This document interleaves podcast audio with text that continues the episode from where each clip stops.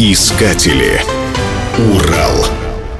В этом маленьком классе всего несколько парт и конторок и меньше десятка учеников.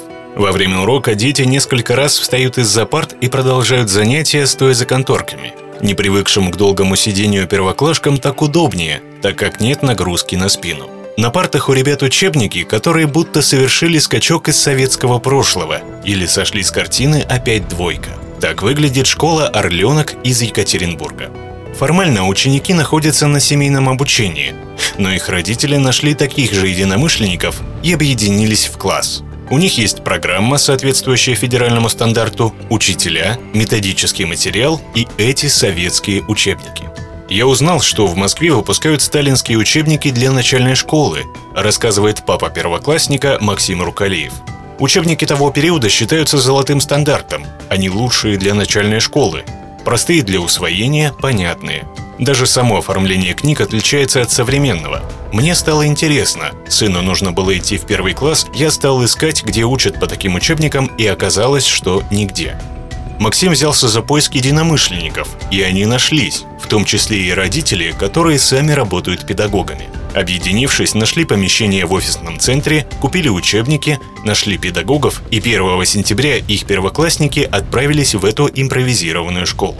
Программа соответствует стандартам. Аттестацию дети могут проходить в обычных школах, и мы уверены, что они с ней справятся, считает Максим Рукалеев – Проблема современного образования в том, что в первые же годы в начальной школе дети теряют интерес и мотивацию. Но когда ребенку понятны задания, он выполняет их последовательно, то интерес не пропадает. А если сложность поставленных задач увеличивать постепенно, то появляется уверенность в своих силах. Неужели лучше пойти в обычную школу ради социализации, о которой часто говорят, но отбить интерес к учебе и получению новых знаний? В расписании школы есть ручной труд, а не технология, природоведение, а не окружающий мир. Есть чистописание.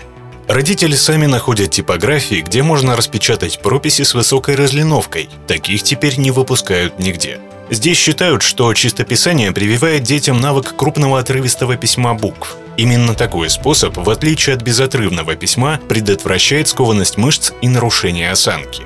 Сталинские учебники используются потому, что родители видят ценность образовательных методик того периода. И даже идеологические акценты, которые есть в учебниках, являются экскурсом в историю нашей страны. Иногда встречаются понятия, которые сегодняшние дети не знают, например, колхозники или пионеры. Учителя объясняют, кто это такие. Володя Ульянов из рассказа в учебнике «Родная речь» предстает прилежным и способным учеником гимназии, который имел такие нужные для любого школьника качества характера, как терпение, усидчивость и внимательное исполнение заданного учителя. В этом видится не идеология, а воспитание положительных качеств первоклассника.